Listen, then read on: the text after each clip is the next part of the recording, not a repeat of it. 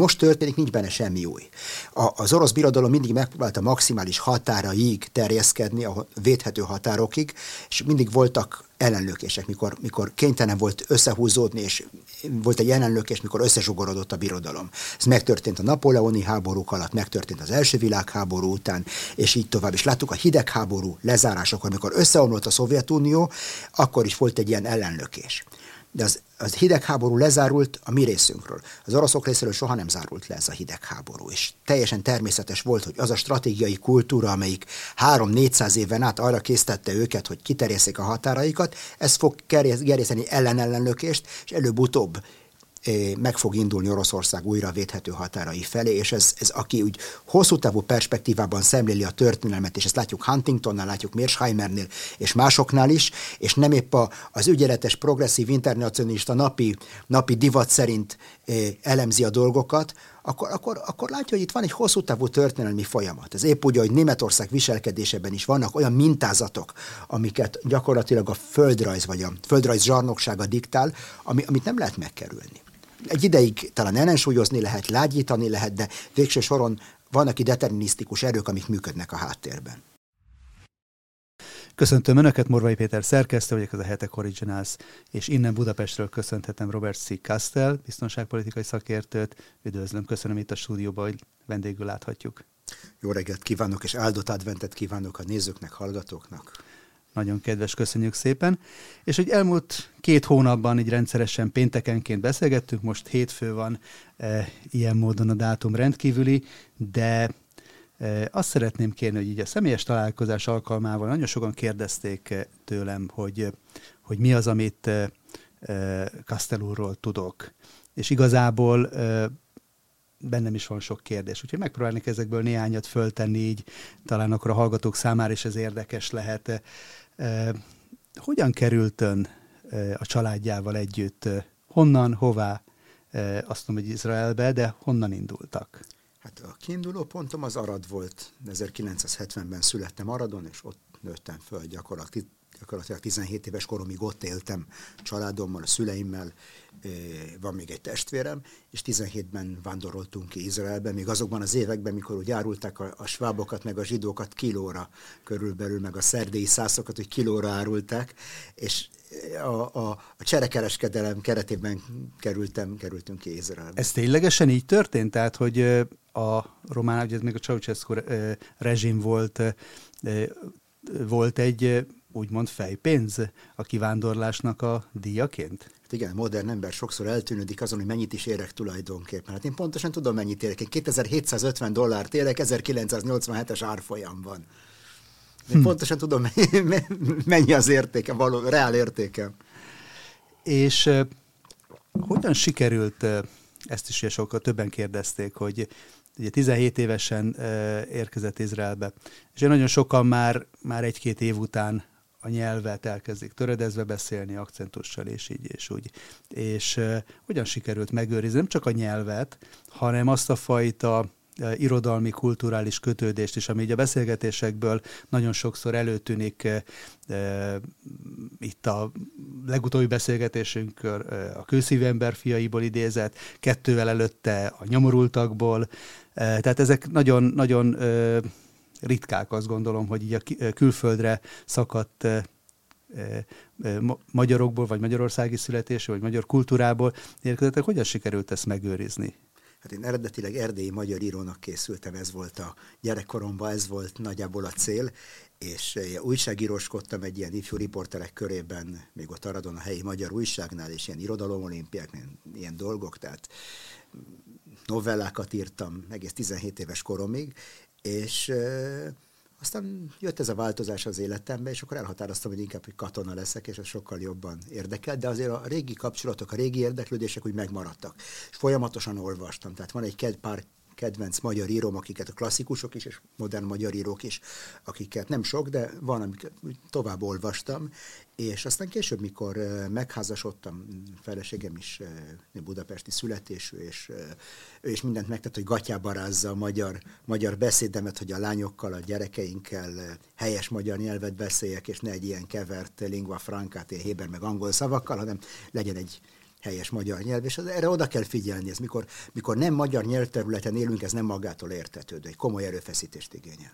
Abszolút, és ezt e, érték és érzékelik is a, a hallgatók, e, és e, tényleg erre sok visszajelzés is kaptam. Ugye most néhány napot tölt itt Magyarországon, több vidéki városban tartott előadást, és ha jól tudom, akkor innen tőlünk Budapestről most a felvidékre Dunaszerda helyre fog érkezni. Milyen érzés egy párciumi születésű izraeli állampolgárnak felvidéki magyarokkal találkozni? Hát ez egy, ez egy nagyon-nagyon jó kérdés, és én azt hiszem, hogy azt hiszem Tamás Járon mondta ezt valamikor, hogy nekem mit jelent az, hogy magyarnak lenni. És azt mondta, hogy mindenki magyar, akinek fáj trianon. És már maga az, hogy át kell lépni egy határt ahhoz, hogy, hogy, hogy találkozzak a felvidéki magyarokkal, ez, ez mint, mint, mint régi Erdélyben, ez, ez kelt bennem bizonyos érzéseket, bizonyos nosztalgiákat.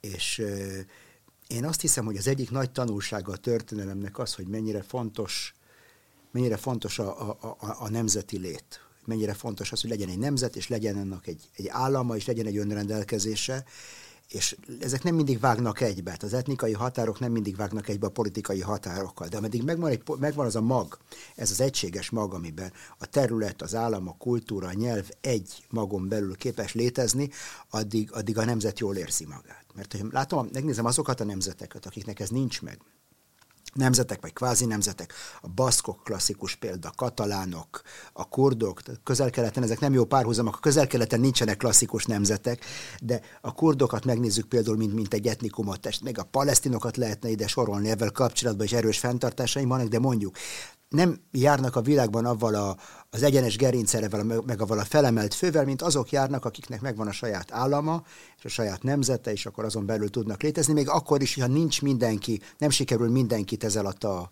a sátor alatt össze, összevonni. Tehát én azt hiszem, hogy adjunk hálát az Istennek, hogy, hogy van egy olyan nemzet, és van egy olyan nagy országunk, mert nem magától értetődik. A zsidóknak 2000 éven át nem volt saját országa, tehát volt egy nemzet, volt egy vallás, a nemzet és a vallás ugyanaz volt, de az összes tragédiájuk abból fakad, hogy nem volt, nem volt egy saját államuk, és nem volt önrendelkezésük. Igen, ebből a szempontból egy, éppen itt a, az adás előtt beszélgettünk eh, Theodor Herzlről, hogy ennek az újkori újjászületésnek is eh, az egyik eh, fontos hozzátevője az innen érkezett Budapestről, sőt, éppen lehet talán azt mondani, hogy, hogy nem csak egy, hanem, hanem kettő, mert Mark, Max Nordau is. Max Nordau is, igen. Innen. E, és e, hogyan tekintenek Izraelben Magyarországra. Ugye mi sokszor azt halljuk vissza a sajtóban, sajtó össze, hírösszefoglalókban, hogy Magyarországot innen is a szőnyek szélére állítják, onnan is beszólnak neki. Hogyan, hogyan látják ezt Izraelből? Hát ezt, ezt több, több szinten lehetne megválaszolni. Először is Magyar, Izraelben van egy magyar etnikum, magyar származású zsidóság, a lakosságnak kb. 10%-a a magyar ajkú zsidóság, magyar nyelvterületről került ki, és ezek igen-igen népszerű, igen-igen sikeres etnikum Izraelen belül. Tehát azon kevés et, etnikai csoportok közé tartozik, akikhez nem kapcsolódik valamiféle negatív sztereotípia. Ugye bár az Egyesült Államokban is ismerjük, meg az írek, meg az olaszok, meg a portorikaiak, tehát minden ilyen bevándorló társadalomban megvannak ezek a negatív sztereotípiák. És azt hiszem, hogy a magyar etnikum Izraelben azon kevesek közé tartozik, akikkel kapcsolatban nincsenek ilyen negatív sztereotípiák. Ez egy. Kettő, én azt hiszem, hogy ez a, a magyar ö, kisebbség, mondjuk úgy, vagy a, a, a, a magyar zsidóság, akik magyar nyelvterületről kerültek Izraelbe, igen-igen sikeresek voltak. Tehát igenesen sikeresen bizonyultak. A legutolsó kormányból, volt, kormányban volt három miniszter is, a miniszterelnök és még két miniszter, akik magyar származásúak, és bizonyos szinten talán még beszélik is a nyelvet, talán minimális szinten. Tehát egy, egy, egy nagyon sikeres történet ez a, ez, a, ez a két népnek ez a kombinációja. Ez egy. Következő dolog az, hogy mindenütt a világon megvan ez a, ez a globalista sajtó, amelyik gyakorlatilag hallgatja, hogy a dzsungelbe a tamtam dobot megveri a fővárásról a New York Times-ba vagy a Guardianbe, és akkor azt követik. Ez megvan Izraelben is. Viszont Izraelben ezek azok, akik most kibuktak a parlamentből. Tehát ez a politikai spektrumnak a széle, akik a saját véleményüket képviselik, és gyakorlatilag senki nem figyel rájuk oda, de ők verik ezt a tamtam dobot, és van egy nagyon erős médiai jelenlétük. Tehát ezek ugyanazt fogják elmondani Magyarországról, mint a New York Times, meg a Guardian, teljesen kritikátlanul, teljesen minden különösebb ismeret hiányában nem is próbálnak más ismeretet szerezni erről a témáról, amit megírta, lejött a Pravdába, azt ők közlik. Ahogy régen mondták, ami a Jézus lesz, olyat imádunk, ezek mindig azt imádják, amit a, a New York Times-ban vagy a Guardianban megjelenik. Ez van. És van egy, a nagy tömeg tulajdonképpen, Izrael lakosságának a döntő többsége, 75%-a vallásos és nemzeti érzelmű és így gondolnak Magyarországról is, mint egy olyan államra, amelyik vallásos és nemzeti érzelmű. Tisztában vannak avval, hogy volt egy holokauszt, azzal is tisztában vannak, hogy voltak nagyon sokan ez az igazak, a népek igazai, a Righteous Gentiles, akik segítettek zsidóknak, tehát egy, egy sokkal kiegyensúlyozottabb kép van Izraelben Magyarországról, mint mondjuk a legtöbb nyugat-európai államban. Tehát van egyfajta empátia, lehet azt mondani, így Magyarország felé? Például Magyarországnak a helyzete, mint, mint kisország, etnikumok, elszakított etnikumokkal rendelkező nép, nagyon nagy diaszporája van ugye a magyarságnak, és, és azért azt is lehet látni, hogy Izraelnek is az elmúlt, én emlékeim szerint 20-25 évben nagyon megváltozott a pozitív értelemben a képeit Magyarországon, szintén itt beszélgettünk egy pár szót arról, hogy 70-es években Theodor Herzlnek a nevét az iskolákban nem tanították, a történelem órákon nem volt róla szó. Izraelről úgy beszéltek, ha beszéltek egyáltalán, mint a nagy imperialista nagyhatalomnak egy kis közelkeleti csatlósa, aki elnyomja az arabokat, és stb. És azért ez ebből a szempontból nagyon árnyaltá vált, és azt gondolom, hogy a, azok a szempontok is, amik itt a biztonságpolitikai kérdések kapcsán megfogalmazódnak, is úgy jobban érzékeltették az emberekkel, a közönséggel azt, hogy milyen valóságos dilemmákkal néz szembe Izrael. Hogyan lehet, hogy említette, hogy, hogy újságíróként vagy íróként gondolta el kezdetben a pályafutását, hogy ma minek tartja magát? Írónak, biztonságpolitikai szakértőnek, újságírónak, gondolkodónak, hogyan? Ezt, ezt mindenképpen meg szeretném válaszolni, de először tennék még egy lépést hátra az előző kérdéssel kapcsolatban. Volt itt egy másik kérdés is. A kérdés az volt a, a kérdés elején, hogy hogyan látják Izraelt Izraelből Magyarországon, és az európai kontextuson belül. És én azt hiszem, hogy a, a, a zsidóknak legalábbis Izraelnek egy nagy tanulsága van a történelemből, hogy az igazság az nem egy demokrácia. Tehát azért, mert százan azt mondják, hogy te részeg vagy, hogy ők részegek, és te nem vagy részeg. Tehát ez az egyik dolog. A másik dolog az, hogy a, voltak ilyen népszerűségi versenyek a, a történelem folyamán. Volt egy olyan népszerűségi verseny, amit úgy hívtak, hogy Trianon. És volt egy másik népszerűségi verseny, amit úgy hívtak, hogy a holokauszt. Az is egy népszerűségi verseny volt. Oké, okay? és nem jelent, nem jelent semmit, hogy azok, akik ezeket elkövették ezeket a népszerűségi versenyeket, nekik volt igazuk. És azt, hogy most per pillanat Magyarország kisebbségben van mondjuk úgy a nézeteit, illetőleg az Európai Unión belül, mi ezt tökéletesen ismerjük. Mi körülbelül az ország megalapítása óta kisebbségben vagyunk a, a nézeteinkkel a nyugati világban. A nyugati világ, van itt egy nagyon fontos dolog, amit meg kell érteni. A holokausztból Európa és Izrael két teljesen más, két teljesen ellentétes következtetést vont le. Az európai eh, unió gondolkodói, víz, ez a víziója tulajdonképpen azon alapul, hogy volt egyszer egy Auschwitz, és el kell törölni a nacionalizmus, nem kell legyenek nemzetek, nem kell legyenek határok, és akkor nem lesz többet Auschwitz. Mi pedig azt a konklúziót vontuk le belőle, hogy az egyetlen megoldás Auschwitzra az, hogyha lesznek nemzetek és lesznek határok, és minden nemzetnek meg lesz a saját határa, és a zsidóknak is lesz egy saját állama.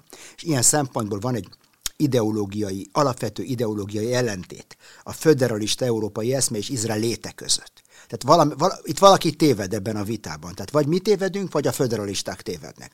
És én úgy gondolom, hogy nem mi tévedünk, hanem a föderalisták tévednek, mert ha megfigyeljük most az ukrán válságot tulajdonképpen, mi az, ami az ukránokat arra sarkalja, hogy megvédjék a hazájukat az a saját nemzeti érzés, azt akarják, hogy az önrendelkezésük jogát akarják megvédeni. Azt, hogy ennek vannak árnyoldalai is, ez néha a kisebbségeken csattan, ez egy másik tészta. Ennek Izraelben is vannak árnyoldalai. Nálunk is van egy, egy kisebbség, és nem mindig kellemes nekik a többség alatt élni, de gyakorlatilag a, én úgy gondolom, hogy ameddig a világot úgy szervezzük meg, hogy minden népnek megvan a saját önrendelkezési joga, a saját területe, a saját eh, szuverenitása, addig ezek a, ezek a népek a, a történelem cselekvő részesei lesznek, és nem a tárgyai.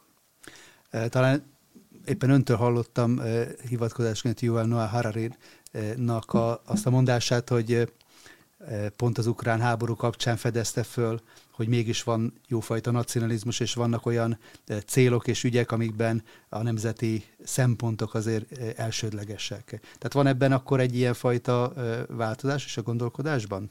Én azt hiszem, hogy igen, én úgy gondolom, hogy megértettük azt, hogy John Mearsheimer már, már évtizedek óta arról beszél, hogy, hogy van az, egy igazán potens ideológia a, a, a, ami, ami, ami meghatározza a világunknak az arculatát, az nem ezek a modern gondolatok, tehát nem is a szocializmus, vagy ezek az új kitalációk, hanem, hanem a törzsi gondolkodás, a nacionalizmus, az, hogy előnyben részesítek valakit, aki hozzám jobban hasonlít fizikailag, meg kulturálisan, meg a szokásaiban, meg a tradícióiban.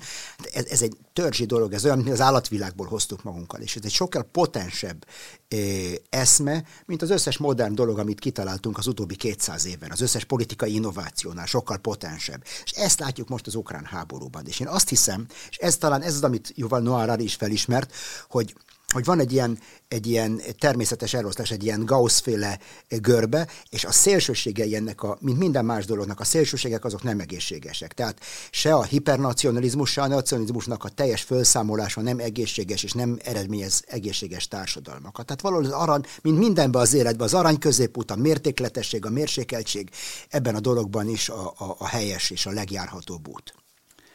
Ha azt is többen kérdezték hogy honnan lehet egy ilyen feszült geopolitikai helyzetben, mint amiben most benne vagyunk, reálisan tájékozódni. Ön hogyan készül fel az elemzéseihez? Mi az, amihez nyúl, mi az, amihez óvatosan nyúl, és mi az, amit inkább elkerül? Hát én, amit el szoktam kerülni, ezt mindig elmondom, el szoktam kerülni a képanyagokat. Én elvből nem nézek videókat, nem nézem a traktort, ahogy vontatja a csapatszállító járművet, meg a, a TikTok videókat erről a háborúról, meg a képeket, mert ez, ez, ez hangulatkeltés. A képek általában az érzelmekre hatnak. A, a szöveg, az írott szöveg az sokkal inkább a rációra, az értelemre hat. Tehát igyekszek írott szövegekkel operálni. É, Engem nem érdekelnek az anekdoták például. Valaki egyszer azt mondta, hogy mi a, az adatsor, hogy mondják, mi az adatsornak az egyes szám, az az anekdota az anekdotát. Minden adatsor tulajdonképpen anekdotákból épül föl, de igyekszek nem anekdotákból táplálkozni. És nem látom sok értelmét, annak látok más elemzőket, hogy vesznek egy anekdotát, mondjuk egy tele, Telegram csatornáról egy hírt, és akkor ekköré fonnak egy történetet. Ez, ez lehet, hogy kuriózum, de nem mond semmit a háborúról, az általán nagy képekről. És én azt hiszem, hogy nagyon fontos tenni három lépést hátra, és megpróbálni föltenni a kérdést, hogy mi is az a nagy kép, amit látunk. Tehát mik a, mik a, mik a a lényeg, mik a lényeges dolgok, amik itt történnek ebben a háborúban. Tehát mindig ezeket, ezt próbálom megválaszolni. A másik kérdés, amit próbálok megválaszolni, hogy biztos vannak itt ebben a szobában elefántok, amiket nem veszünk észre. Ez a Dostoyevsky féle hasonlat, de mik ezek az elefántok? Állandóan keresem ezeket az elefántokat, akik, a, a, a, akiket mindenki, amiket mindenki látna, csak valamilyen oknál fogva nem látjuk őket. És mindig ezeket próbálom megtalálni. Most ami a hírforrásokat illeti, én azt hiszem, hogy mindenki nagy, minden szakács nagyjából ugyanazokkal az alapanyagokkal főz. A, a, a mód, ahogy, ahogy elkészítjük az ételt, ez az, ami különbséget tesz az elemző és a laikus, vagy a jó elemző és a kevésbé jó elemző között. És én azt hiszem, hogy kétfajta perspektíva van. Az egyik egy, egy viszintes perspektíva, tehát megpróbálok hasonlatokat képezni viszintesen jelenlegi konfliktusokkal, jelenlegi feszültségekkel a, a, a, a, a, a földteken, és ebből levonni következtetéseket. A másik hasonlat, amit megpróbálok alkalmazni állandóan, az a történelmi, az a függőleges perspektíva. Hogy is történt ez a, a múltban. Például rengeteg párhuzam van a mostani konfliktus és az 56-os szuezi konfliktus között. Rengeteg párhuzam, energetikai, biztonsági, atomfegyverek, atomfenyegetés, rengeteg-rengeteg párhuzam van. Persze mindig nagyon kell vigyázni, mikor ezeket a párhuzamokat használjuk, mert minden analógiának megvannak a határai. Tehát egy narancs is hasonlít egy almára bizonyos dolgokban, és nagyon különbözik egy almától. Tehát ameddig megtiszteljük az analógiának a határait, és nagyon világosak ezek a határok, addig ez alkalmazható. És a harmadik dolog, amit így javasolhatnék mindenkinek, mindig az érem mindkét oldalát el kell mondani. Tehát mikor azt mondjuk, hogy az egyik fél XY veszteségeket szenvedett, vagy ilyen vagy olyan nyomás nehezedik rá, akkor abban a mondatban, abban a lélegzettel el kell mondani, hogy mi történik a másik oldalon is. Mert a háború az egy ilyen dialektikus játék, tehát eh, nem, nem egy árnyékbox. Tehát mindig van egy ellenfél, és mindig a két, a mérleg két serpenyőjét egyszerre kell nézni, különben nem, nem mondtunk semmit különben. Még a személyes részénél maradva, ugye nagyon sok visszajelzést kapunk a hallgatóktól, amit ezúton is köszönünk, nagyon sok izgalmas kérdést is és fölvetést is, de rengeteg hozzánk érkezett elismerés mellett azért vannak, akik mindenben szeretnék önt valamilyen táborba, valamelyik oldal szekértolójának látni vagy láttatni. Tehát ebből a legmulatságosabb az volt, hogy érkezett két komment egymás után. Az egyikben önt az USA NATO propagandistájának, a másikban pedig Moszkvából küldött más valaki, egy Moszkvából küldött ágensnek bélyegezte. Gondolom, hogy másod is találkozott már ilyen, ilyen címkékkel, a közösségi térbe ez gyakorlatilag elkerülhetetlen. De hogyan lehet kezelni azt, hogy ha tényekből valamelyik oldalnak kedvező következtetések adódnak, mert éppen úgy állnak a dolgok, ami szembe megy a vágyvezérelt e, narratívával, akkor, akkor e, mi az elemzőnek a feladat? Ilyenkor kell egy kicsit tompítani, hangszerelni a tényeket, vagy, vagy érdemes a konfliktus fölvállalva elmondani akár a kellemetlen következtetéseket is? Én úgy gondolom, hogy az elemző nem plébános és nem esperes. Tehát a mi feladatunk nem az, hogy hitet, reményt, szeretetet, stb. adjunk a hallgatóknak, nézőknek, hanem el kell mondjuk a dolgot, ahogy látjuk őket. Ez, ez a kötelességünk. És nem vagyunk had, hadviselő felek se vagyunk ebben a háborúban. Tehát én nem vagyok hadviselő fél ebben a háborúban. Egyetlen egy háború típus van, amiben hadviselő fél vagyok, ez Izrael háborúja közel-keleten. Semmilyen más háborúban nem vagyok hadviselő fél. Ha, ha valaki érzelmileg kérdezi, hogy mit szeretnék látni, milyen én magam, mint magánember milyen végeredményt szeretnék látni ebben a háborúban. Én azt hiszem, hogy ö, ö, amit régen elnök mondott az irak-iráni háborúról, hogy kár, hogy mind a két fél nem tudja elveszni, nagyjából így érzek ebben a háborúval kapcsolatban is. Én nem gondolom azt, hogy ez itt az a jónak meg a rossznak, a, a sötétségnek és a fénynek a háborúja lenne. Szerintem ez két hatalmi, hatalomnak, vagy két hatalmi blokknak a háborúja, ami mindig volt a történelem folyamán, és mindig lesz, és ebből egyfajta keresztes hadjáratot csinálni, ez, ez gyerekes, nevetséges, propagandista, stb. Még egy gondolat ebben a témában, már volt úgy, hogy a torkomnak szerezt, szegezték a mikrofont avval, hogy most itt döntsem el, hogy én most orosz párti vagyok, vagy ukrán párti vagyok. Hát én nem vagyok semmilyen pártén. E, ugyanabban az interjúban e, el tudom mondani, mit gondolok egy bizonyos helyzetről, és öt perc múlva a saját nézeteim ellen beszélni, mert, mert úgy alakultak az események. Tehát én azt hiszem, hogy nem béliósok vagyunk, az elemzők nem béliósok, hanem megpróbálnak kontextusba helyezni, és, ér, és értelmezni olyan jelenségeket, amiket történnek. Néha igazunk van, néha beigazolódik az, amit látunk, néha nem igazolódik be, ez teljesen belefér.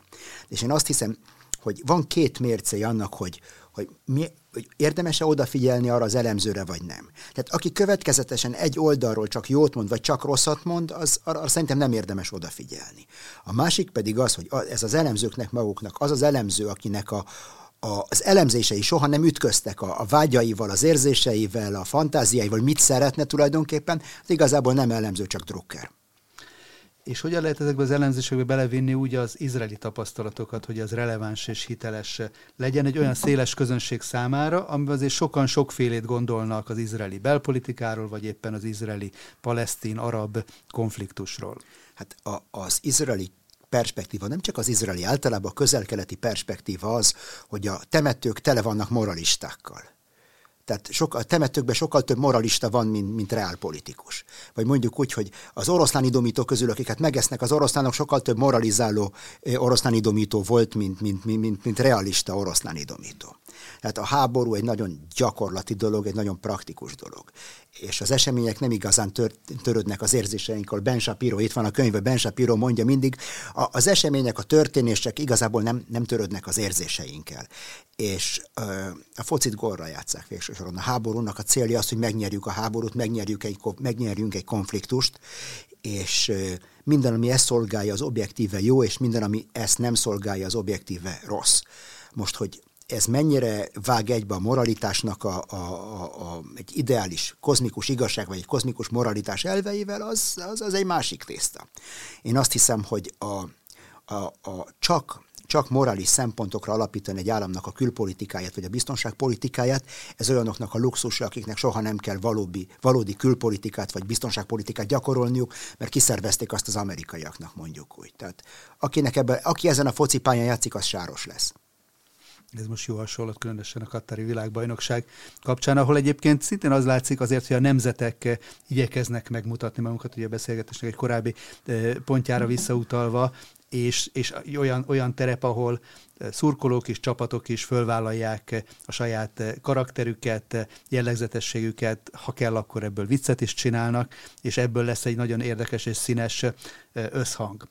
És említette az előbb, hogy a tájékozódásban az írott szónak kiemelt jelentősége van. És tulajdonképpen most ön is hozzájárult a, a saját oldaláról, hogy írott formában is fogyaszthassa és eljuthasson a közönséghez azok a témák, amikről mi is beszéltünk az elmúlt hónapokban. Az ukrán-orosz háború kapcsán a napokban fog megjelenni a függőleges koporsó mítoszok nélkül az orosz-ukrán háborúról című kötete, amit már itt, hogy most a reklám helye legyen, hamarosan megrendelhető, és ahogy megbeszéltük itt az adás előtt, dedikált formában, és akik igénylik és szeretni, szeretnék, akkor itt a videó leírásában található módon és úton módon ezt eh, megrendelhetik.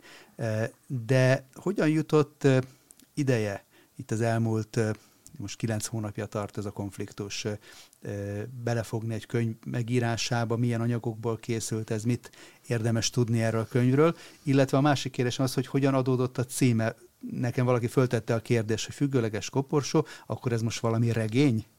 Nem, ez egyáltalán nem regény, és az is teljesen egyértelmű, hogy nem volt időm könyvet írni nekem, ez gyakorlatilag csak egy hobbi tulajdonképpen, az egész elemzés, meg minden, nem ez a fő munkám, van egy, van egy becsületes munkám emellett, és a, a könyv tulajdonképpen a cikkeimnek a gyűjteménye, amit erről az ukrán háborúról írtam az utóbbi, a háború kitörés, már a háború kitörése előtt. Tehát egy olyan két-három héttel a háború kitörése előtt megírtam, hogy ebből háború lesz, hogy az összes előző alkalmaktól eltérően, mikor az oroszok er- erőt fitoktattak az ukrán határon, ez most háború lesz, és volt ennek egy történelmi pár, van egy, volt egy történelmi párhuzam, amiből azt a következtetést vontam le, hogy itt egy háború lesz belőle. És akkor ezeket a cikkeket összegyűjtöttem. És a cikkekben benne van minden tévedésem, minden hibám, az összes sakvakságom, ahogy abban a pillanatban láttam a háborút. Tehát úgy is lehetne ezt a kötetet szemlélni, mint egy vándorló tükört, ami úgy elkíséri a, a, a háborúnak az egész menetet, ez a Stendali metafora, ez a regény, mint vándorló tükör, tulajdonképpen egy vándorló tükör, amin keresztül bemutatom, hogy hogyan láttam a háborút az én szubjektív meglátásommal a különböző stádiumokban. Könyv ugyanakkor egy görbetükör is, mert a, ez a könyv nem ukrán perspektívából íródott, vagy orosz perspektívából íródott, hanem ennek a könyvnek a perspektívája az a, a nyugati, nyugati civilizáció, a nyugati hatalom kritikája. Nem egy posztmodern kritika, amelyik alá akar jásni, szét akarja szedni a nyugati, nyugati társadalmakat, hanem egy ilyen értett haragszom nem ellenet perspektíva, ami rámutat a nyugatnak a hibáira, és arra, hogy hogyan kéne ezt, ezeket a hibákat orvosolni. És de ahhoz, hogy ezeket orvosoljuk, van egy sor mitosz, amiket le kell bontani, és a könyvnek a célja az volt, hogy ez egy ilyen kritikát, egy ilyen kritikus perspektívát nyújtson, lebontson mitoszokat, és lehetőséget tegye, teremtsen arra, hogy megreformáljuk magunkat. És nem volt kockázatos vállalkozás, hogy belefogni egy lezáratlan, igazából az idő távját se látjuk még ennek a konfliktus lezárásának, tehát így menet közben egyfajta számvetésnek? Én azt hiszem, hogy ez a háború bármelyik pillanatban lezárulhat egy, egy tűzszünettel, tehát soha nem tudjuk előre, mikor fog az a tűzszünet bekövetkezni. És éppen ezért nagyon fontos, hogy, hogy tudjuk, hogy hol állunk. Ez épp úgy, mint mikor veszünk egy navigációs programot, mondjuk a waze és akkor abból elindulunk egy, egy úton, egy, egy nyugat-európai utazásra. Nagyon fontos mindig, hogy tudjuk mindig, hogy hol állunk. És nagyon fontos, hogy számot vessünk a hibáinkkal, amiket elkövettünk. Tehát én, én azt hiszem, hogy a, a könyvnek az egyik erőssége, hogy sikerült, hogy mindig a szél ellen ment. Én általában úgy gondolom, ezt Moldova Györgytől, Isten nyugosztalja, tőle tanultam meg, hogy jó könyvet vagy jó cikket csak szélel szembe érdemes írni. És mikor az összes narratíva arról beszélt az első hetekben, hogy, hogy Putyin meg fog bukni, meg államcsőd lesz, meg őrült, meg, meg pucsok lesznek, meg tíz ok, hogy az oroszok miért, miért fognak három és fél perc múlva összeomlani, akkor azt mondtam, hogy nem, itt lesz egy elég hosszú háború, ezek lesznek a háborúnak a stádiumai, egy, kettő, három, és most már a harmadik stádiumban vagyunk, és hogy nagyjából a nagyképben nagyjából beigazolódott az, amit mondtam. Azt, hogy a nyugat el fog szigetelődni, hogy veszélybe kerül a dollárnak a helyzete, mint a, mint a világnak a, a, a de facto valutája. Ezeket a dolgokat megírtam már a háború elején, és a szél ellen állandóan, az, ez, ez a lényeg, hogy mindig a szél ellen kell írni. Igen, Moldovával szól, mondhatnak azt, hogy akit a mozdony füstje, füstje megcsapott, és így voltunk azért sokan ezzel a háborúval is, hogy amikor február 24-én megindult a az invázió, akkor, akkor ez egy ilyen derültékből villámcsapásnak tűnt. De tulajdonképpen, ha most reálisan elemzőként nézzük az eseményeket, akkor mikor kezdődött ez a háború? 2014-ben, vagy, vagy menet közben sodródott bele a két fél, vagy so, lögdösték bele a két felet? Hogyan lehet ezt reálisan fölállítani a eseménysort? Hát én azt hiszem, hogyha végletekig kitoljuk ezt a dolgot, hogy amióta fölemelkedett a, a, a, a kelet-európai, kelet-európai sztyeppén ez az orosz birodalom, amelyik nem képes megvédeni magát csak úgy, hogyha kiterjeszti a határait a végtelenségig. Tudom én, Königsbergtől, Kaliningrádtól egészen Japánig, tehát Németországtól Japánig kiterjeszti a területét, csak akkor érzi magát biztonságban. Ez az ő szubjektív érzésükben, az ő stratégiai kultúrájukban ez az élmény, tehát akkor kezdődött el ez a háború. És akkor néha voltak időszakok a történelemben. Tehát mit akarok ezzel mondani? Ami most történik, nincs benne semmi új. A, az orosz birodalom mindig megpróbálta maximális határaig terjeszkedni, a védhető határokig, és mindig voltak ellenlökések, mikor, mikor kénytelen volt összehúzódni, és volt egy ellenlökés, mikor összezsugorodott a birodalom. Ez megtörtént a napoleoni háborúk alatt, megtörtént az első világháború után, és így tovább. És láttuk a hidegháború lezárásakor, amikor összeomlott a Szovjetunió, akkor is volt egy ilyen ellenlökés de az, az hidegháború lezárult a mi részünkről. Az oroszok részéről soha nem zárult le ez a hidegháború, és teljesen természetes volt, hogy az a stratégiai kultúra, amelyik 3-400 éven át arra késztette őket, hogy kiterjesszék a határaikat, ez fog gerjeszteni ellenellenlökést, és előbb-utóbb meg fog indulni Oroszország újra védhető határai felé, és ez, ez aki úgy hosszú távú perspektívában szemléli a történelmet, és ezt látjuk Huntingtonnál, látjuk Mearsheimernél, és másoknál is, és nem épp a, az ügyeletes, progresszív internacionalista napi, napi divat szerint elemzi a dolgokat, akkor, akkor, akkor látja, hogy itt van egy hosszú távú történelmi folyamat. Ez épp úgy, hogy Németország viselkedésében is vannak olyan mintázatok, amiket gyakorlatilag a földrajz vagy a földrajz zsarnoksága diktál, ami, amit nem lehet megkerülni egy ideig talán ellensúlyozni lehet, lágyítani lehet, de végső soron vannak itt determinisztikus erők, amik működnek a háttérben. Putyin a napokban azt mondta, hogy ha Donbass előbb csatlakozik Oroszországhoz, akkor elkerülhető lett volna ez a vérontás. Volt ennek realitása háború nélkül?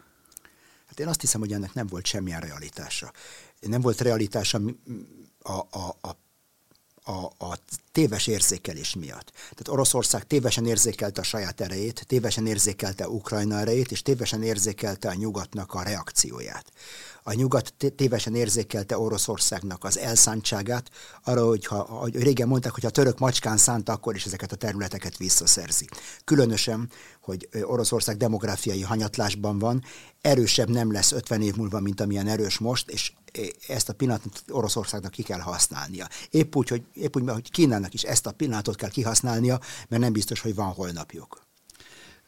Volt egy másik interjú is, ami bejárt a világsajtót, ebbe Angela Merkel szólalt meg, és ő beismerte azt, hogy ő már 2021-ben, egy évvel a lemondása előtt azt érezte, hogy Moszkvában úgy kezelik, úgy fogadják őt, hogy mint aki a múlt, és hogy elvesztette a korábbi befolyását Putyinra.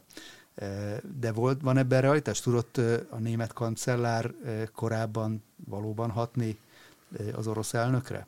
Hát én azt hiszem, hogy túlságosan fölértékeljük az egyének szerepét ebben a, ebben, a, ebben a játékban, mondjuk úgy. Itt vannak szisztémikus, vannak rendszer szintű ellentétek, vannak rendszer szintű érdekek és ellentétek, és ha nem Merkel, Merkel kancellár asszony árusította volna ki Európának a jövőjét az, az orosz energia miatt, akkor jött volna valaki más. Tehát volt egy logika abban, hogy Európa megpróbál minél nagyobb prosperitást kreálni, és ezért kiszervezzük az energiát az oroszoknak, a biztonságot az amerikaiaknak, hogy minél nagyobb prosperitást kreáljunk, és ebben próbáljuk meg megvásárolni a föderalista eszmének az európai kis nemzeteket. Tehát ez volt az európai üzleti modell.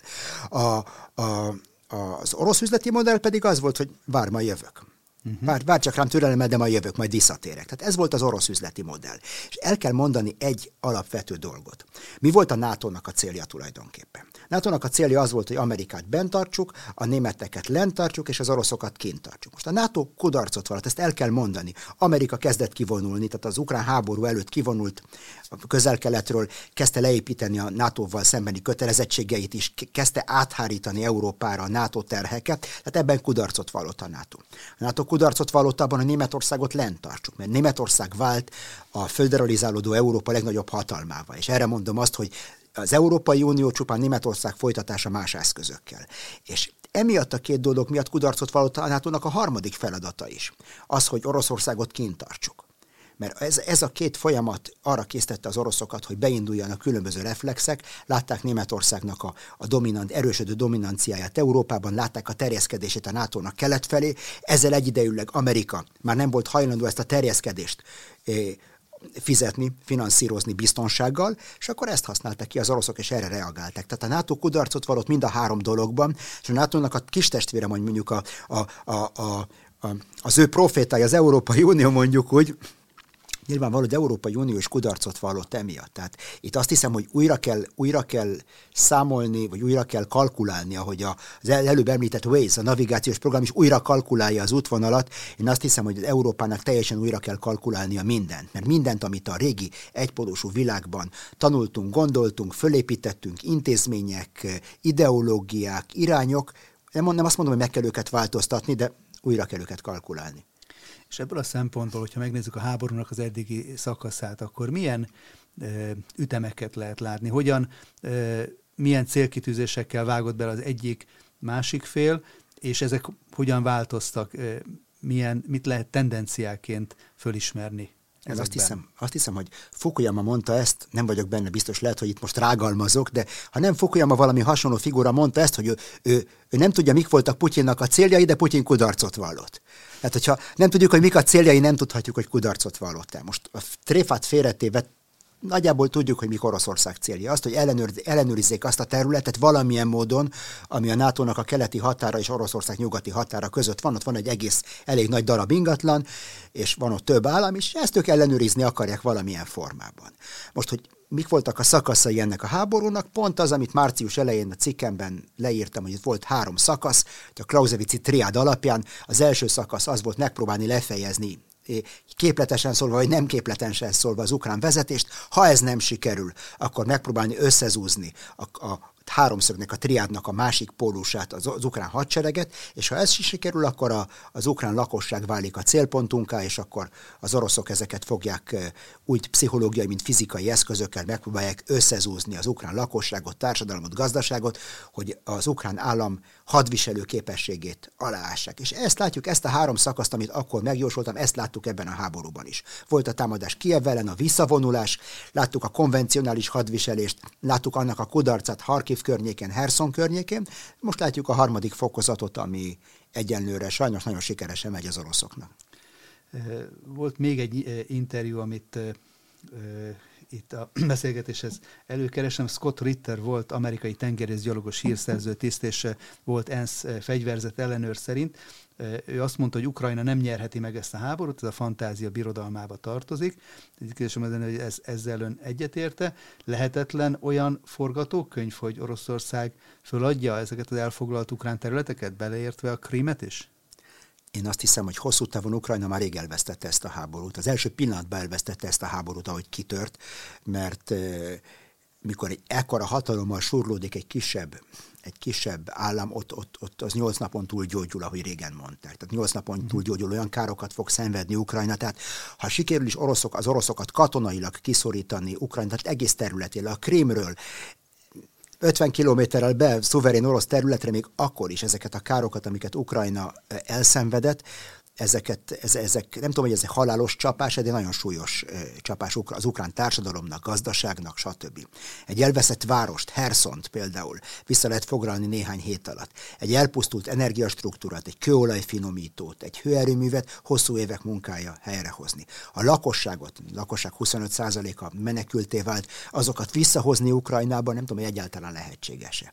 Tehát én azt hiszem, hogy Scott Ritternek teljesen igaza volt ebben, és hogyha a, semmi olyat nem tud tenni a nyugat, ami megváltoztatja azt a rendszer szintű igényét Oroszországnak arra, hogy terjeszkedjen nyugat felé és kelet felé és minden irányba, és ez vissza fog térni még akkor is, hogyha Putyin megbukik, és most összeomlik az orosz hadsereg. Tehát hosszú távon én, én azt hiszem, hogy a legtöbb, amit, amire, amit remélhetünk, hogy egyfajta egyensúlyt érünk el. Egy, egyfajta egyensúlyi pozíciót. És én mindig ezt a metaforát szoktam ajánlani, hogy a nemzetközi rendszer olyan, mint egy római boltív. És mikor egy, lehet, hogy van benne egy kömben, néha beleverjük a fejünket, meg, meg csúnya is, meg nem illik bele abba a szép képbe, de az a kő tartja fönt a boltívet. És azt a követ kivenni onnan, az lehet Ukrajna, lehet Oroszország is, annak igen súlyos következményei lehetnek. Tehát minél hamarabb elérünk egy kompromisszumot, ami a boltívet legalább nagyjából a helyén hagyja, még akkor is, hogyha az a csúnya, kellemetlen kő benne marad, még mindig jobb, mint hogyha összeomlik a boltív. Akkor a boltív hasonlatnál maradva azért voltak olyan elképzelések amerikai oldalról is az elmúlt évtizedekben, amik gyakorlatilag teljesen átszapták volna ezeket a boltív rendszereket. Ez Zbigniew Brzezinski eh, volt nemzetbiztonsági főtanácsadónak eh, volt a eh, emlékezetes nagy saktábla elmélete és, és könyve, amiben ő azt javasolta, hogy hát Oroszországot legcélszerű lenne fölbontani régiókra, és akkor ezeket a különböző régiókat már könnyebben lehetne kezelni, mint így az egészet egyben. És mennyire ennek a háborúnak a kapcsán Mennyire vannak ott az asztalon azért ezek az elképzelések? Hát én azt is ismerek nagyon sok szakembert, akik szét tudnak szedni, szedni egy karburátort, és mikor összerakják, akkor marad alkatrész még három-négy karburátorra. Tehát nagyon könnyen, nagyon könnyen szétkapunk olyan, olyan struktúrákat, amik nagyon hosszú, ide, nagyon hosszú időn át fönnálltak, mint például Irak. A klasszikus példa erre az arab világ. Az arab világnak a szíve tulajdonképpen, van több pólusa, de gyakorlatilag az arab világnak a központja az a mezopotámiai síkság volt, amin volt két nagy hatalom, volt Szíria is, vagy regionális hatalom, Szíria és Irak.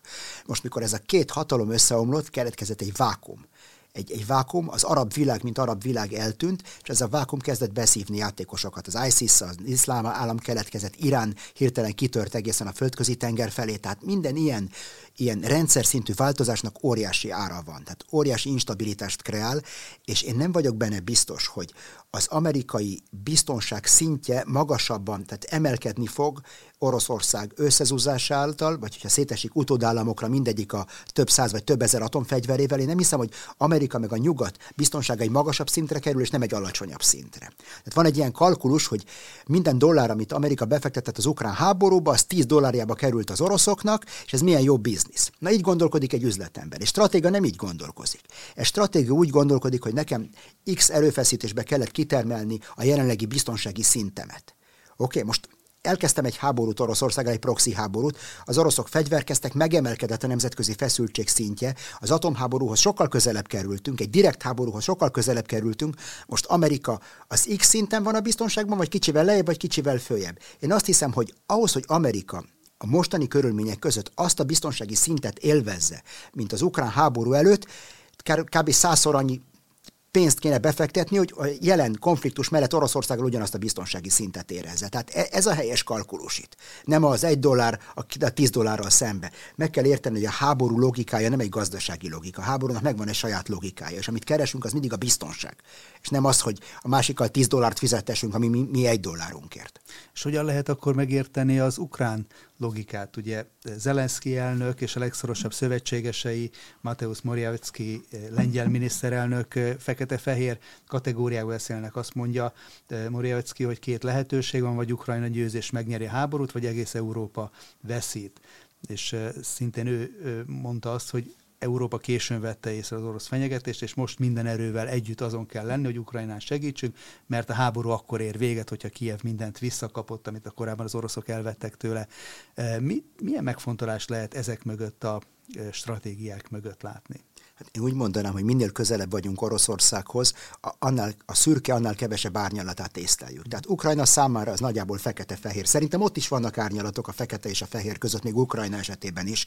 Hát akik ezt Ukrajnát tisztára fekete-fehér választásként próbálják beállítani, szerintem nem tesznek egy jó szolgálatot Ukrajnának. Ez, ez nagyon nagy taktikai hiba, nagyon nagy gondolkodásbeli hiba. Így, így vizionálni a dolgokat. Az igazi kihívás megpróbálni fölismerni a szürke árnyalatait, szürke különböző árnyalatait. Ukrajnának ebből kevesebb van. Lengyelország nagyon-nagyon közel van Oroszországhoz, számukra is sokkal kevesebb árnyalata van a szürkének. Magyarországon már sokkal több árnyalata van, és mondjuk Portugáliának még több árnyalata van a szürkének. A tragédia az, hogy vannak távol levő államok, mint az Egyesült Államok vagy a, vagy a britek például, akik nagyon távol vannak, nincsenek fenyegetve, és mégiscsak fekete-fehéren látják. Hogy miért? Azért, mert ez, ezek széthulló társadalmak, olyan belső konfliktusok vannak, hogy az egyetlen dolog, amiben republikánusok és demokraták meg tudnak egyezni, talán az Oroszország ellen. Tehát náluk azért van szükség erre a dologra. De legalább elfben megvan a lehetőség arra, hogy a szürke különböző árnyalatait lássák. És szerintem meg kéne találni azt az árnyalatot, ami még elfogadható az Oroszországra, még elfogadható a nyugat számára, meggyőzni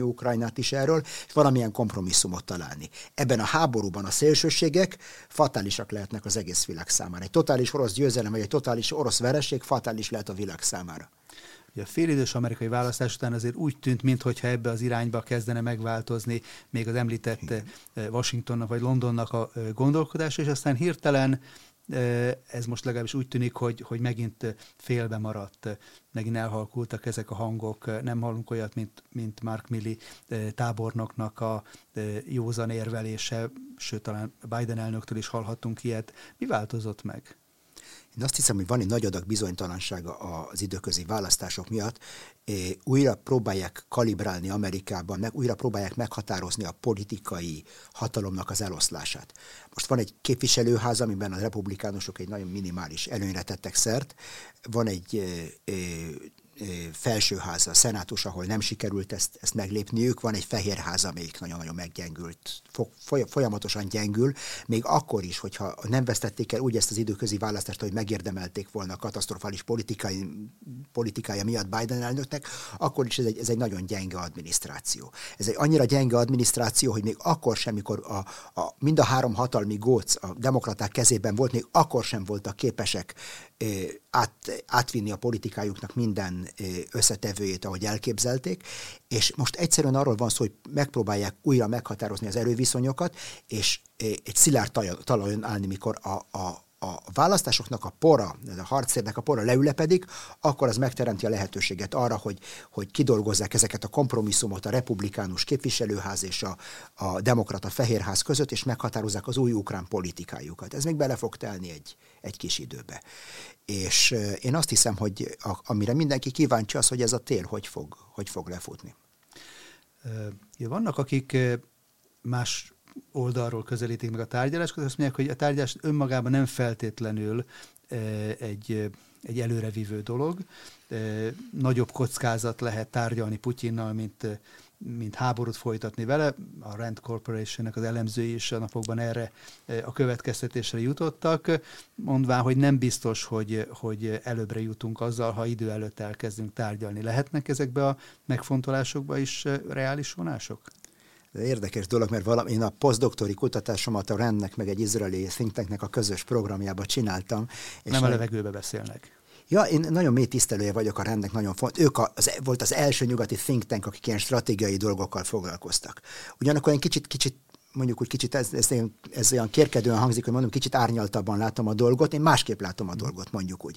Mikor a, a nyugat tárgyal Oroszországgal, nem csak Ukrajnáról tárgyalnak. Elsősorban nem Ukrajnáról tárgyalnak. Mikor, mikor a nyugat tárgyal Oroszországgal, egy, egy dologról tárgyalnak, az a legfontosabb mindennél. Az, hogy, hogy hogy ne törjön ki atomháború, hogy ne csináljunk ebből világháborút. Tehát ez minden tárgyalásnak a legfontosabb pontja. Lehet, hogy most itt kiábrándítok mindenkit, de ami a legjobban agasztja nyugatot, az, az nem, nem Ukrajnának az ima iránya, hogy Brüsszel, vagy pedig Moszkva felé fognak, fognak hajlongani. Nem, nem ez a fő aggodalom. A fő aggodalom az, hogy ez a háború eszkalál eszkalálódik, és egy világháború lesz belőle. Tehát ezt próbáljuk tető alatt hagyni, ezt próbáljuk é, eh, é, eh, korlátok közé szorítani. Ez az első dolog. Ami eh, Ukrajnát illeti, az Ukrán, Ukrajnával kapcsolatos tárgyalásokat illeti, én azt szoktam erre mondani, hogy el kell dönteni, mik a prioritásaink ebben a háborúban. Mit akarunk megmenteni tulajdonképpen. A legfontosabb, amit meg akarunk menteni, az Ukrajnának az ima iránya, hogy most Brüsszel felé kezdjenek imádkozni Ukrajnában, vagy ami marad Ukrajnából, és nem Moszkva felé, vagy pedig megmenteni az ukrán népet, az ukrán társadalmat, az ukrán állam, állam koherenciát, hogy megmaradjon egy egységes ukrán államnak, tehát föl kéne talán állítani itt egy fontossági sorrendet, hogy mi fontosabb. És ez nem egy morális kérdés. Mert mikor a nyugat eldöntött, úgy, 56-ban úgy döntött, hogy nem avatkozik be Magyarországon, akkor arra ítélte a magyarokat, hogy még 30 évig, vagy nem tudom hány évig még az orosz elnyomás alatt fognak, szovjet elnyomás alatt fognak élni. Tehát ez nem egy morális döntés. Ugyanakkor el kell dönteni, hogy mit akarunk el kell dönteni, mit akarunk elérni ebben a háborúban. Én, mint kívülálló, én nem vagyok ukrán, és nem élek ott, és számomra a legfontosabb az, hogy, hogy a, a nemzetközi rendszer stabilitása megmaradjon, hogy ebből ne legyen egy szélesebb háború, hogy Oroszországnak ne legyen lehetősége tovább eszkalálni ezt a konfliktust, hogy ne legyen lehetősége terjeszkedni a közel-keleten. Ez az én érdekem, hogy Oroszország ne most mozgósítottak 300 ezer katonát, én nem akarom, hogy Oroszország mozgósítson 3 millió katonát, mert abból jut a közel-keletre is pár százezer, és ezt nem szeretném. És azt hiszem Magyarország, Magyarországnak sem áll az érdekében, vagy a NATO-nak, hogy egy millió vagy másfél millió orosz katona álljon mondjuk egy fél év múlva az ukrán határon. Mert mikor ennek a háborúnak vége lesz, azok nem fognak mindjárt hazamenni. És nyilván a háború elnyújtása az növeli ezeknek a kockázatát, és nem, ahogyan is mondtam, nem kristálygömbből nézi egy elemző a lehetőségeket, de hogyha a, az előttünk álló hónapokat nézzük, akkor minek lát nagyobb esélyt, hogy Ukrajna itt a tél folyamán az energiaszektor elleni támadásokban, ezekben a harmadik, a Clausewitz triádnak a harmadik szakaszát érő támadásokban azért csak kimerül, és egyszerűen a lakosságnak a, hát hogy mondjam, jajkiáltása az végül eljut a vezetőknek a füléhez, és, és hajlandók lesznek valami fajta kompromisszumra és tárgyalásra, vagy ellenkezőleg Putyin fut ki az időből, és szakad a nyakába annyi probléma odahaza, hogy végül is neki kell föladnia valamilyen szinten a céljait. Hát én, nekem nyilvánvalóan nincs kristálygömböm, és nem, nem látok olyan jeleket, amik arra mutatnának, hogy az orosz társadalom, vagy az orosz hadsereg, vagy az orosz gazdaság az összeomlás szélén állna általában ezek a hatalmas államok, én, én ezt mondtam különben a konfliktus elején is, hogy akik arról beszéltek, hogy államcsőd, meg az Oroszország nem fog tudni kereskedni, meg nem lesz pénz, meg tüntetések lesznek, akkor azt mondtam, hogy egy ilyen hatalmas birodalomban, mint Oroszország, rengeteg kihasználatlan kapacitás van, rengeteg pazarlás, korrupció, nepotizmus, mindenféle ilyen kihasznál, ilyen szabad kapacitások vannak, amik nincsenek kihasználva, és minél jobban fokozódik egy ilyen háború, annál jobban rá van, van hova nyúlni. Tehát van egy, egy, egy, zsíradék, amihez hozzá lehet nyúlni, és le lehet azt fogyni, és energiával változtatni. Minél kisebb egy állam, annál kevesebbek ezek, kisebbek ezek az erőforrások. Azon kívül Oroszország mögött látjuk, hogy ott van Észak-Korea, Irán, esetleg Kína is. Több, bármikor, ha nem is támogatják ma aktívan, potenciálisan mindig ott van a lehetősége annak, hogy megint, megindulnak a, a vonatok Észak-Koreából Oroszország felé rakétákkal, tűzérségi eszközökkel, százezer észak-koreai gyalogos katonával, ezek a, a potenciálja megvan a dolognak. És én azt hiszem, hogy a nyugat nem képes ilyen szintű segítséget nyújtani Ukrajnának, mint, mint a, a, a kontinentális diktatúrák Oroszországnak, mondjuk úgy. Van még egy aszimetria itt. Én az orosz hátország ban semmilyen nyomást nem érzékelek. Tehát én nem látom azt, hogy az a fajta gazdasági nyomás, mondjuk Kievben nincs áram, nincs víz, nincs fűtés, nincs internet. Az emberek ülnek sötétben a, a, a, a, a lakótelepeken. Moszkvában én nem látom ezeket a dolgokat. Tehát föltevődik a kérdés, hogy milyen nyomást tud gyakorolni a nyugat az orosz hátországra, ami ekvivalens lenne, vagy el tudná rettenteni őket attól, hogy az ukrán hátországot támadják. És én megint csak azt tudom mondani, hogy Oroszországnak két nagy erőforrása van, az az idő és a tér. Tehát idejük van, van hova visszavonulniuk, ott van a végtelen orosz térség, az első presztízsvesztés Oroszország számára szörnyű volt kivonulni Kiev alól. Aztán volt egy második, meg egy harmadik, meg egy negyedik, tehát ennek a, a pszichológiai hatása ezeknek a csatavesztéseknek, vagy ezeknek a megalázásoknak, de devalválódik idővel. Tehát azt hiszem, az orosz társadalom már nem él abban az, abban a, az illúzióban, hogy hű, milyen csodálatos hadvezetésünk, mert milyen csodálatos hadseregünk van, tehát az illúzió az már eltűnt. És ennek a lélektani hatása ezeknek a megaláztatásoknak sokkal kisebb lesz és egy várost, egy nagyvárost el lehet foglalni néhány hét alatt, egy elpusztult infrastruktúrát, egy társadalmat, egy gazdaságot fölépíteni, az évtizedek munkája. Ugye sokakban fölmerül a kérdés, hogy most ugye a 20-as éveknek, ennek az évtizednek a e, eddig eltelt szakaszát nézve, hogy a 2020-21, a Covid-nak, egy világjárványnak az időszaka volt, 22, most már mondhatjuk sajnos az orosz-ukrán háborúnak.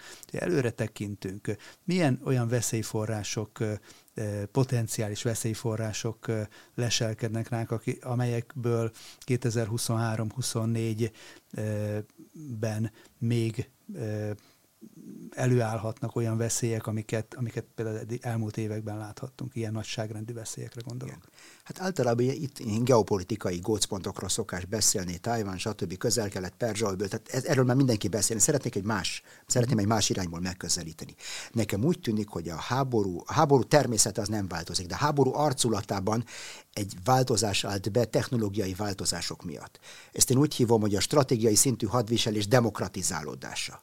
Tehát stratégiailag háborút viselni az azt jelenti, hogy nem az ellenség az ellenfél ország csapatait támadni meg a határon, hanem a hátországát támadni meg, az eddig nagyon, egy nagyon szűk klubnak volt a prerogatívája. Az, akiknek voltak interkontinentális balisztikus rakétái, voltak hosszú távú stratégiai bombázói, tehát ezek tudtak nem egy támadást, egy támadást mindenki meg tud csinálni. Láttuk a, a 9-11-es támadást. Egyszer mindenki meg tudja csinálni. De Moszkvicsel is egyszer be lehet venni azt a 90 fokos kanyart 150-nel, ezt tudjuk.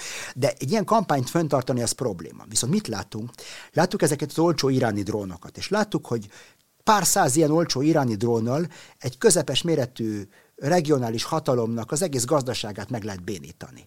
És akkor ez, ebből, ebből én arra következtetésre jutok, hogy még atomfegyver nélkül is a, a kisállamok, vagy kis, kisállamok, vagy regionális hatalmak olyan eszközöket kaphatnak készhez, amivel nagy atomhatalmakat vagy el tudnak rettenteni, vagy térdre tudják őket kényszeríteni. Tehát egyfajta ilyen balisztikus kéregetés, amit a, a koreaiak csinálnak ilyen demonstratíve. Most mi történik, csak egy durva péld, vad példát mondjak, mi történik, hogyha elkezdenek megérkezni, meg, elkezd megérkezni néhány trucat drón minden nap a földközi tenger déli partjáról, Marokkóból, Algériából, stb. a régi, a, a barbár kalozoknak a területén, területéről Franciaország vagy Olaszországba. Hát egy részüket le fogják lőni, egy részük pedig minden a becsapódik az olasz nagyvárosokba, energiainfrastruktúra, stb. Hát eddig ez nem volt lehetséges. Most hirtelen nem csak, hogy lehetségesé válik, hanem olcsóvá is válik. Ez az egyik dolog. A másik dolog, még egy gondolat, és ebben be is fejeztem, hasonló demokratizálódás folyik az atomfegyverek terén is. Egyre több államnak vannak atomerőművei, minden ilyen atomerőmű potenciálisan egy, egy, egy, egy kohója, amiben atomfegyvert lehet gyártani, nem minden technológia, de hogy durva általánosítással, azt látjuk, hogy egyre nő az atomfegyverrel rendelkező, vagy az atom fegyvert, vagy radiológiai fegyvereket birtokoló államoknak a köre, és hogyha ezt összekapcsoljuk azokkal a nagyon olcsó célba juttató eszközökkel, akkor azt jelenti, hogy minden semmi kis ország meg fogja tudni támadni a nagyokat. És ez instabilizálni fogja. Sokkal instabilabb lesz a nemzetközi rendszer általában. Talán a piszkos bombákra használták azt a kifejezést, a szegény embereknek az atombombái. De akkor ezek nem csak, nem csak a piszkos, piszkos bomba, hanem ezek a drónok is egyfajta ilyen szegény embereknek, vagy szegény Balisztikus rakéta, igen. Emberek balisztikus rakéta. Igen, így van, így, így van teljesen, és a, ezeknek főleg a lélektani hatása fontos. Tehát az amerikaiak nem azért vonultak ki Afganisztánból, mert az afgánok elpusztították az utolsó jeepjüket. Izrael is azért vonult ki Libanonban, mert az utolsó Merkava tankot megsemmisítették, hanem ez egy lélektani hatás, amit, amit az ellenfél gyakorol rád, és már nem, nem vagy hajlandó ezt a lélektani fájdalmat eltűrni, mondjuk úgy. És azt hiszem, hogy a nyugatnak a fájdalom küszöbe sokkal-sokkal alacsonyabb, mint a, a többi civilizáció fájdalom küszöbe, és nagyon könnyű így nyomást gyakorolni rá. Ahogy említettem, a nézőinktől sok észrevételt és kérdést is kapunk, és ezekből válogattam néhányat itt a beszélgetésünknek a végére, mert ígértem, hogy fölteszek néhány ilyen kérdést. Ferenc től érkezett a következő hozzászólás. Birodalmak háborúja Kastel úr szerint Oroszország egy birodalom, szerintem Oroszország csak volt birodalom. A politikai elemzésben teljesen kívül van hagyva a régebbi történelmi események története. Magyarország és más országok évszázadokon keresztül harcoltak az iszlám terjeszkedés. A keresztények inkább évszázadokon keresztül egymás ellen harcoltak, mint hogy a törökök terjeszkedését megfékezték volna. Ha ma az európai népek nem állnak össze Oroszország terjeszkedését megállítani, akkor valószínű, hogy lenne megint egy orosz birodalom. Remélem, hogy az európai népek tanultak a régi történelmi eseményekből, és meg fogják akadályozni, hogy a történelem megismétlődjön. Hogyan látja ön, Ferencek a kérdése alapján, hogy tanultak az európai nemzetek ebből? Hát először arról szeretnék beszélni, hogy Oroszország birodalom-e vagy nem. Nagyon fontos megérteni, hogy a, itt nem a, a a politikában általában a percepció, az érzékelés a lényeg. Az, hogy mi van valójában, lehet, hogy Oroszországnak most ad abszurdum mondom, lehet, hogy Oroszországnak már egy működő atomtöltete sincs, szétrohadtak, tönkrementek, rozsdásak, egyik se használható. De nem ez a lényeg. A lényeg az, hogy mi mit gondolunk Oroszország, hogy mi, mi van Oroszországnak, és mit tud, mit tud Oroszország, milyen kárt tud Oroszország okozni. Ez az egyik dolog. A másik dolog az, hogy Oroszország olyan szempontból is birodalom, hogy millió apró nép van a, a, a, a köpenye alatt, tehát egy népek börtöne tulajdonképpen ez volt, ez lesz mindig tulajdonképpen. Oroszország egyik sikere abban rejlik, hogy ez az orosz, ennek az orosz etnikumnak sikerült a történelem bizonyos szakaszaiban évente egy belgiumnyi területtel növekedni, és asszimilálnia vagy elnyomnia millióféle kisebbségeket, tudom én, a finnektől kezdve egészen a japánokig. Tehát hihetetlen spektrum, tehát van valami ebben a stratégiai kultúrában, ami képesé teszi Oroszországot arra, hogy ezeket a területeket leigázza, ezeket a népeket elnyomja, és aztán oda tolja őket az első sorban, mint hogy a csecsenekkel látunk, hogy ők képezik a hegyét annak a törnek, amelyik a következő ellenfél ellen irányul. Tehát ilyen szempontból Oroszország nekem kísértetésen emlékeztet az ottomán birodalomra, mondjuk mind a mai napig. Tehát eh, én nem akarom kiábrándítani, hogy hívják a kérdezőt? Ferenc. Bocsánat. Ferenc, nem akarom Ferencet kiábrándítani, de hogyha történelmi, hosszú távú történelmi perspektívából nézzük a dolgokat, akkor én, én látok egy újfajta ottomán birodalmat, amelyik néha összezsugorodott, néha elért Bécsig, néha nem ért el Bécsig, de azok a régi mechanizmusok azok nagyjából úgy működnek. Most, ami a kérdés másik oldalát illeti, hogy tanult Európa és egyesülnek Európa népei, akkor itt föltevődik a kérdés, hogy miért egyesültek annó Európa népei, tehát a NATO-ban, meg stb. Azért egyesültek, mert volt egy szovjet katonai fenyegetés, és a szovjet atomrakéták egyfolytában fenyegették Portugáliát és Nyugat-Németországot, mondjuk úgy. Most a kérdés az, hogy mi, most, most Portugália vagy Lengyelország ugyanúgy érzékelik a dolgaikat. És föltevődik a kérdés, hogy Franciaország, meg Portugália, meg Spanyolország miért ne tekintsenek inkább délfelé vagy nyugat felé. Tehát nincs semmi természetes abban, hogy ezt a területet, amit magunk előtt láttunk a térképen, mint kontinens lássuk. Tehát nem Európa, mint egy ilyen természetes szövetség.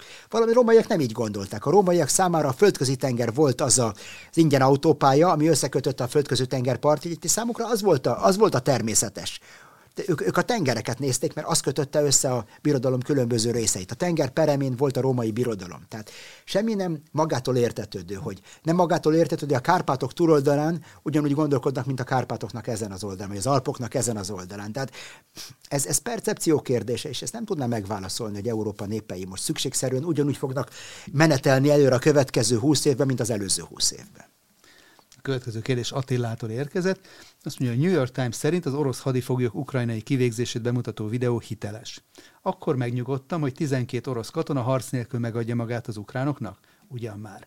Lehet, hogy bennem van a hiba, de ha köztudottan háborús bűncselekményt követnek el, akkor követek el, akkor legalább nem dicsekszek vele a világ előtt, és nem tűzetek a fejemre, e, saját fejemre, és ha van, akkor a családomére is vérdíjat. Attól is megnyugszik a lelki világom, írja Attila, hogy az ukrán seregek olyan ukrán seregnek olyan internet szolgáltatója van, meg olyan számítástechnikai cuccai, méghozzá a fronton vagy annak közelében, miközben Ukrajna 50%-ában még áram sincsen, amelyek még nekem itt Németországban sincsenek. Szóval ez nem semmi. Ez egy privát vélemény, nem kell vele azonosulni senkinek rajtam kívül, de vajon csak nekem furcsa ez az egész? Hát ne, ne legyünk naívak, tehát minden háborúnak ezek az úgynevezett háborús bűncselekmények és a háborús propaganda, és ezeknek a háborús bűncselekményeknek a, a vagy kitalálása, vagy felfújása, vagy eltussolása, elhallgattatása, ez, ez a propagandának a része. Tehát folyik itt egy kinetikus hadviselés a frontokon, folyik egy kinetikus hadviselés a hátországban, ami legalább olyan fontos, az a, a, a hátország egy legalább olyan fontos front, még akkor is, ha nagyon-nagyon igyekszünk nem észrevenni, de a, az is egy fontos front, és van ez az információs hadviselés, és itt is van egy front, amiben a két fél küzd egymással, és itt van egy offenzív, meg egy defenzív információs hadviselés között. Az információ terén az ukránok voltak a támadó fél, az oroszok számára az volt fontos, hogy megvédjék a saját információjukat bent a birodalmon belül, hogy a birodalom lakosai belül azt arról értesítőjenek, amiről mi akarjuk, hogy értesüljenek. Tehát egy defenzív információs hadviselést folytattak. Az oroszok tudták el, vagy teljesen mellékes. A, a nyugat, bármit tesznek a nyugat személybe, ők maradnak a hunyók, tehát ők egy ilyen defenzív információs hadviselésre álltak rá, és ez magyarázza meg az ukrán eh, propaganda sikerét a nyugat felé, viszont kérdés, mekkora a nyugati propaganda sikere bent Oroszországban, nincs semmilyen sikere. A nyugati propagandának nincs semmilyen sikere azokban az országokban sem, akik nem csatlakoztak a nyugati szankciókhoz, ez a földnek kb. a 75 százaléka. Tehát ilyen szempontból, amikor azt mondjuk, hogy sokszor hallom ezt a nézetet, hogy egyértelműen az ukránok megnyerték az információi hadviselést, nem vagyok benne biztos. Érdemes globális perspektívában nézni ezt, és nem azt, hogy a, tudom én, London alsón mit gondolnak erről, vagy a New York alsón, a, tudom én, a, a, a bölcsészkaron mit gondolnak erről a háborúról. Meg kell nézni, mit gondolnak erről Indonéziában, ahol Putyin az egyik legnépszerűbb politikus a világon, teljesen érthetetlenül számomra, hogy mi, mi, mi van benne, ami annyira népszerűvé teszi, vagy az arab világ bizonyos részein Szíriában, a palesztinok között Putyin vadul, vadul népszerűnek számít. És akkor feltevődik a kérdés, hogy ki, ki is olyan sikeres ebben az információs hadviselésben? Leventétől érkezett a következő kérdés, ez így szól. Szerintem az ukrán sovinizmus volt az egyik oka a háború kirobbantásának, a környező országok magyar kisebbsége ettől a fajta elnyomástól retteg, az Azov és a jobb szektor típusú neonáci alakulatoktól, akiknek a háta mögött ott a kormány. Mennyire reális ez, ugye hallottuk orosz részről egyik indoknak a úgymond különleges katonai művelet megindításához, hogy uh, Ukrajnának a nácitalanítása az egy szükségszerű lépés.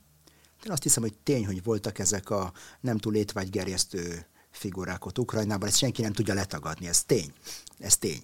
Az, hogy minden hatalomnak szüksége van ürügyekre ahhoz, hogy a politikáját kibontakoztassa, vagy háborút indítson, ez is tény biztos van egy bizonyos kapcsolat a kettő között, de, de nem, biztos nem ez volt az, ami motiválta az, az oroszoknak a, a, a döntését, hogy, hogy háborút indítsanak Ukrajna ellen. Itt mond, beszéltünk már erről, voltak nagyon mély rendszer szintű okai ennek, és nem csak gazdaság, és nem csak, tehát több ok volt, és elsősorban a legfőbb ok szerintem ez a hosszú távú orosz stratégiai kultúra, ami egy bizonyos világrendet akar, egy bizonyos módon nézi a világot, és ez, ez a, ez az oka annak, hogy kitört a háború, és nem, nem a, az, ukrán, az ukrán neonácik. Tehát van itt a nagyhatalmaknak a, sak, a saktáblája, hogy Brzezinski mondta, a, ez a sakjáték folyik már 4-500 éve legalább, talán hosszabb ideje a világnak ezen a területen, és most még egy húzást látunk. Tehát körülbelül majd mikor 3-400 év múlva ezt a háborút fogják kutatni a történészek, ha marad valaki addig, akkor azt fogják mondani, hogy volt egy svéd háború, az oroszok ellen voltak a török háborúk, az oroszok ellen voltak a, a, a mongol háborúk, a nyugatiaknak a háborúja, az oroszok, még egy háború. Az utolsó kérdésként Konrádtól idéznék, azt mondja, hogy Putyin alternatívái már a háború kezdetén eldőltek. Ez egy egyirányú utca. Vagy elsüllyed Oroszországgal együtt, vagy a történelem legnagyobb ikonjai közé emelkedik. Néhány hónap vagy év, és kiderül. Egy dolgot ne felejtjünk, írja Konrád, nevezetesen azt, hogy az oroszok a nemzetállamok létéért de facto élet-halálharcot folytatnak. És a megsebzett medve nagyon durván képes küzdeni az őt szétszaggatni igyekvő pitbullok ellen. Egy dolog biztos, szerintem, amennyiben a nyugat komolyan gondolja Oroszország szétszaggatását, feldarabolását, azért hatalmas árat kell majd fizetnie. Hát én, van egy mondat, amit szeretnék ebben megfogni. Én tudom, hogy nagyon nevetséges az a nézet, ahogy a, a, a liberális internacionalistáriuk úgy tekintenek Ukrajnára, mint a liberális internacionalizmusnak a, a, a bajnokára, aki ezeket a, demok, a demokráciának, meg a, meg a stb. fenkölt eszméknek a, a, az ügyét tolja erről a, a, a barbár keleti hordákkal szembe, akik az ázsiai hordákkal szembe, akiket komisszárok hajtanak, tehát ezek a, ez, kb. ez a régi, régi é, é, é, retorika, de ennek van egy ellentétje is, tehát a, a vannak olyan konzervatívok is, akik azt hiszik, hogy Putyin elnök a nemzetállamoknak, meg a nemzeti önrendelkezésnek, meg a Isten család, stb. ennek a, ennek a bajnoka. Oroszország és Putyin elnök az orosz imperializmusnak a bajnokai is. Tehát Oroszországnak semmi problémája nincs avval, hogy elgázolja más családját, más nemzetét, más istenét, stb. stb. stb. stb. hogy az ő, az ő, az ő céljaik győzedelmeskedjenek. Hát ne, ne legyünk naívak. Tehát épp úgy, hogy kinevetjük a, a másik félnek a naivitását, hogy abban a korrupt ukrán atorállamban látják a, a, a, a megváltót, vagy a demokráciának az ászlóvőjét, tehát mi, mi se lássuk tehát Oroszországban a, a nemzetállamnak, meg az Istennek, hazának, stb. az ászlóvőjét, mert nem az. Ez csak, ezek birodalmak, a másik meg egy hatalmi blokk. Ami volt, a saktáblán az folytatódik, és ne olvassunk bele, ne tulajdonítsunk olyan szentséget ezeknek a játékosoknak, ami nincs bennük. Robert Szikásztán. Nagyon köszönöm, hogy az elmúlt több mint egy órában rendelkezésünkre állt, és ezeket a gondolatokat lehet eh, írott formában is most már hamarosan néhány napon belül e, megismerni a Függőleges Koporsó, Orosz-Ukrán háború mítoszok nélkül című könyvben, és hogyha valaki ezt szeretné dedikáltan megkapni, akkor itt a videónk leírásában található e, linken megkaphatja hozzá az információkat. Nagyon köszönöm, hogy itt találkozhatunk személyesen Budapest, és remélem lesz erre máskor is alkalom. Köszönöm. Nagyon szépen köszönöm, és áldott adventet kívánok a nézőknek. Köszönöm én is a hallgatóknak a figyelmét, és várjuk Önöket a hét további napjain és friss hírekkel, információkkal, interjúkkal a Viszonthallásra.